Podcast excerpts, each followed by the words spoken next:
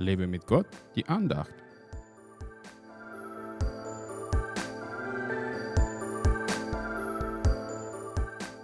Wo ist der neugeborene König der Juden?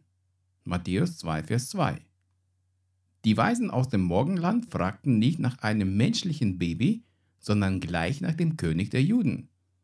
Gott hat es ihnen offenbart, dass es sich bei dem Baby im Stall um einen König handelt, den sie ehren wollten.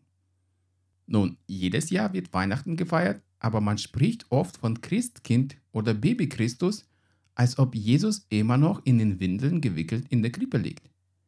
So hat man in der Welt eher den Eindruck, dass der Herr der Christen eher ein schnuckeliges Baby und nicht der König aller Könige ist. Darum sollten wir Jesus in der Öffentlichkeit vermehrt als großen und mächtigen König feiern. Damit meine ich nicht nur große Gottesdienste mit lauter Musik, sondern unsere persönlichen Dienste an Menschen in dieser Welt. Wenn wir zum Beispiel für die Kranken beten und Jesus sie heilt, dann merken sie am eigenen Körper, wie groß und mächtig unser König ist. Wenn die Fürsten dieser Welt irgendwo auftauchen, werden sie von ihren Untertanen geehrt. Da sind sofort alle Kameras auf sie ausgerichtet und alle Radiostationen reden ununterbrochen über ihre Auftritte. Warum sollte es mit unserem König anders sein? Er ist ja viel größer und mächtiger als alle Könige dieser Welt zusammen. Auch über ihn sollten alle Medien und Menschen ununterbrochen reden, weil er in diese Welt als Mensch gekommen ist, um Menschheit zu erlösen.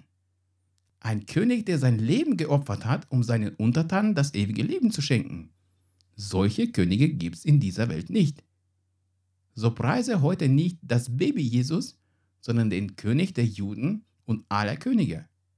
Seinem Namen gebührt alle Ehre. Die Welt soll sehen und erkennen, dass Jesus Christus allein der Weg, die Wahrheit und das Leben ist. Und du kannst dazu beitragen. Ist das nicht genial? Gott segne dich.